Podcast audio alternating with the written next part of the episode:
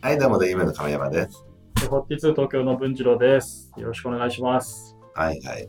今回はちょっと、えー、文知で頼んでゲスト呼んでもらいました。はい。はい、えっと、紹介します。あの、以前のエピソードで、あの、亀山さんに聞いた、その、なんだ、モテる男とはみたいな。そうでで、それは、まあ、まずちょっと経済的にも、なんか、強くてみたいな、まあそういう話をしたときに、いや、今僕の知り合いでそういう価値観じゃない人いますよ令和というか、うん平成令和のモテ男というか、あの、そういう価値観でもない人がいると。まあ、俺の、俺のモテ、あの、理論は昭和だから、ちょっと新しい令和世代の、えー、モテオ君にちょっと、えー、今日は来てもらいました。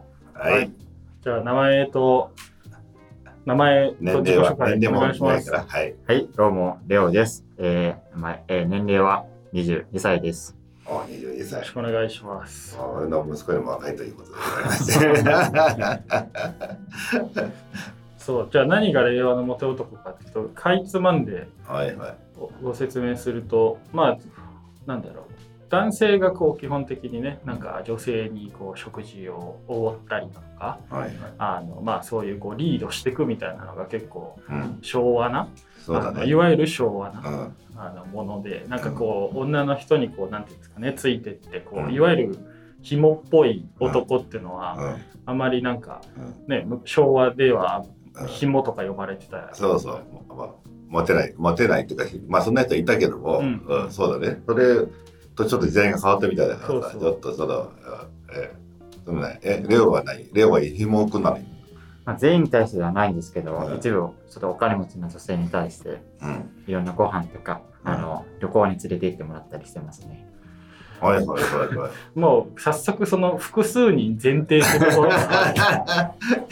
今この間うんちに聞いた話だったら結局何人か掛け持ちで各女性もそういったいろんな子に言ってることを理解しつつも、えーじゃあ一緒に旅行しようかとか、えー食事話が出してあげるから、えー食事行こうよとかって呼んでもらえると聞いたんだけどはい。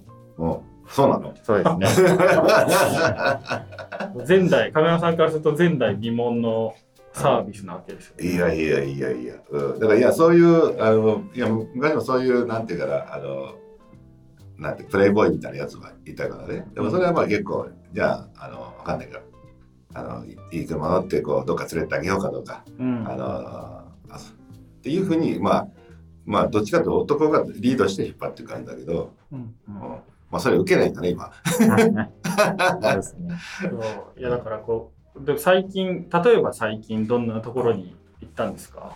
最近だと、えっ、と、宮崎に、うん。宮崎県なんかお寿司を食べたいと言われて、うんうん。で、なんか、僕がその、またちょっと違う話なんですけど、うんその全部は出してくれないんですけど、なんか片道の航空券だけ出してくれる、うんなんかお姉さんがいて、3人ぐらいいるんですけど、何人何人ええごめんごめんちょっとお姉さんっていうと君からするとお姉さん何歳ぐらいですかあ、でも、1個上とか2個上なんですけど、あれ、1個減ってて23、4ってことはい。で、その人が、その、うん。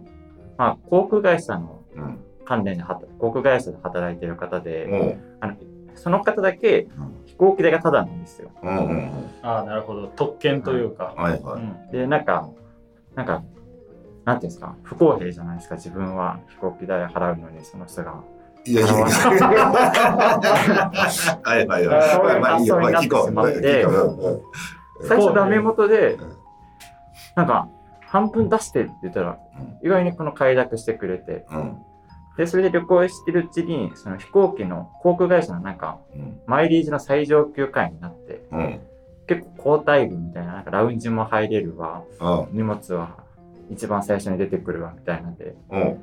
なんかそういうのを体験したいから、体験したいし、なんかお寿司も食べたいから一緒になんかうん。宮崎行こうみたいになって、はいはいそれが。多分2週間ぐらい前なんですけど、体験したいから、君が体験したいから。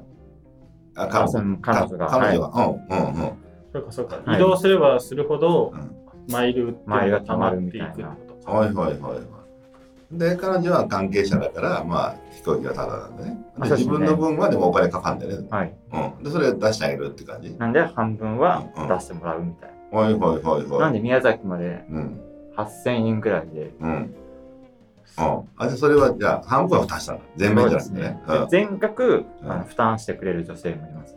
はいはい。え、まあまあ、じゃあ、じゃさっきのその子から言うと、言ったら、え、お寿司代とかも割り勘なの？お寿司代も払ってくれます。あ、払ってくれる。はいえ、ホテル代はあるの？ホテルはその時は日帰りだったんですけど、あ日帰りだった違う人だったうんホテル代もうん。出してくれる人います。うん。うん。出してくれるとか、まあ、同じ部屋で、あ、ちょっと俺のイメージと違ったな。なんとなくほら、例えば、自分が22だったら、はいわかんないけど、30代、40代か、もしくは50代はい。ぐらいの人たちと言ってるケースもあるのかなと思ったけど、今の話って、1個2個上じゃない？そうですね。同い年だから亀山さんはもう本当に多分理解できない世界線なんだちょっと羨ましくなっていたけど。そうそう。いやなんかそうですよね。普通普通って言ってもあれだけど、想像できるのって結構年齢の差とか、なんかそういうステータスの差でうん。なんかおごってくれるとか、まあ例えばそのミュージシャンだからファンがこうおごってくれるとか、まあそういうのはあるかもしれないけど。そうね。あと、まあ、例えば、わかんないけど、まあ、まあ、ホストクラブじゃないけど、そういう、なんか、あの、年配の人たちが、じゃあ、ちょっと私が、あの、いい巻きさせてあげるみたいな。うん。っていうのは、なんとなくイメージまだ昭和でも、なんとなくつかないぐらいんだけどさ、今、全然年はもう変わらない。うん。1歳2歳もしくはもう同年齢の人たちと、うん、え、でもその、同年代だよね、ほぼ。はい。20代だから。え、でもその子たちからすると、何？むしろ、なんていうかな、まあ、もうちょっと年上の人に連れてってもらえるような立場かもしれないわけじゃない。はい。うん。え君の何が魅力的だろう？それはちょっとわかんなくて、うん。まあなんか写真撮るぐらいしかしてないんですけど、うん。まあ、すなんていうんですかね、全額払ってくれる人のうん。なんか属性みたいに一回出してよ属性っていうかどういうなおうおう何してるんおいおい。大体分析して。うんなんかパパ活をやってるんですよあ、本人が。でうん。パパからもらったお金っていうか好きにしていいよっていうお金で 自分がただなんていうんですか、うんあのその中に入ってるんで、うん。まあ、その中でなんか旅行で一回もう沖縄に行ったことはあるんですけど、うん。うん。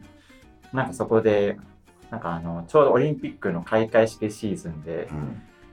なんかオリンピックのうんあのパントマイムみたいなのあったじゃないですか、ね、ピクトグラムみたいあなあったあったあったあれを青い服着て実ね。際になんかその子の前で披露するっていうのを、え、それのやつをやってくれるの前で？まあ、僕がもうふざけてふざけてっていうか、そういうパフォーマンスもうん。しているのがそういうのがまあ面白いと思ってくれるのかなっていうあ、君がそうういうパフォーマンスをやってたんだ。いうえ、で、それ、えそれをパフォーマンスやってたのを見たってこと？まあそれをなんか、うん。その子のインスタに乗っかるみたいな。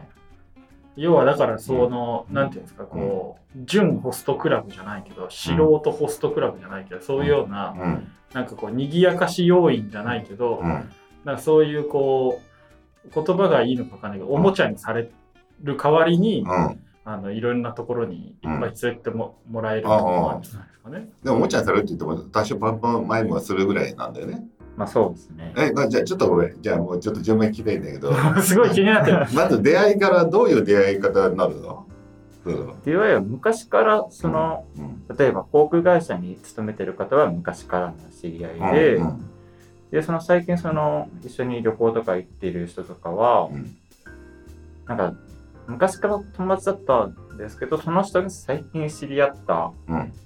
うんなんかぶっ飛んだ友達がいるよみたいな、うん。でそこで紹介を多分2年くらい前に出会ってるんですけど知り合いの知り合い知り合いって女の子の知り合いから女の子を紹介される。もいれば男からも、男からうん。女の子、まあまあ、じゃあそこでは普通、まあ友達みたいな知り合いからあそうですね。うん。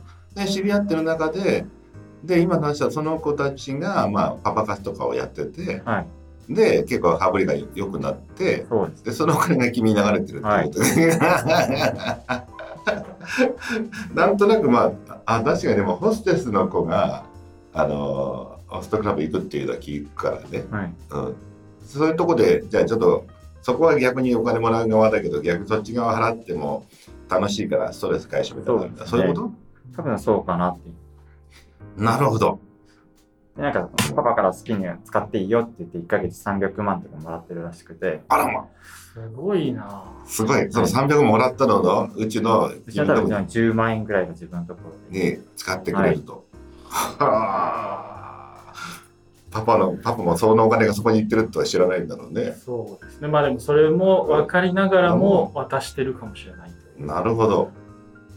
いやいやいやいや、えーでもあ彼女らはそういうまあババ活できるぐらいだから別にその多分それなりに別にそのまあ可愛い子じゃないとなかなかそうできないと思うけどうん、その子たちだって別にそのまあパパとはまあもしかしてまあお金があるからちょっと我慢して付き合ってると思うけどさ、それ以外の、えー彼氏みたいな感じだったら、い。なんていうか普通の彼氏普通の彼氏って君が普通じゃないっていう普通じゃないよね。っていうのをまあそこ隠してもね、うん。でもっていうので言うとあの、ね、君じゃない別の同年代か、まあ、ちょっと年下でも上でもいいけどね。っていうのはそっち行かない行こうと思わない。彼氏作らないの彼女ら彼氏一人いる人はいますね。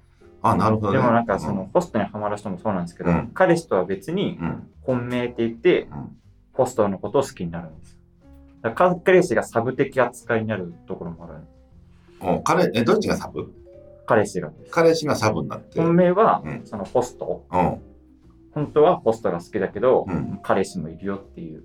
なるほどつまりどっちかというとまあ普通にまああの彼氏でいるのと、はいそのどっちかと面倒見てあげなきゃいけない、えー君の方と、はい。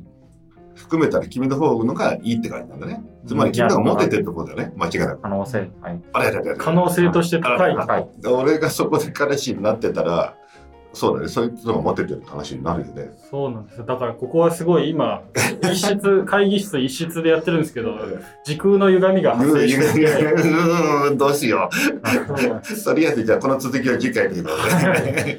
じゃあどうやってね、うんあのこんこんな風になったのかっていうのをちょっと次回聞いてみましょう。そうだね。はい。はい。じゃあまた次回ま。たお願いします。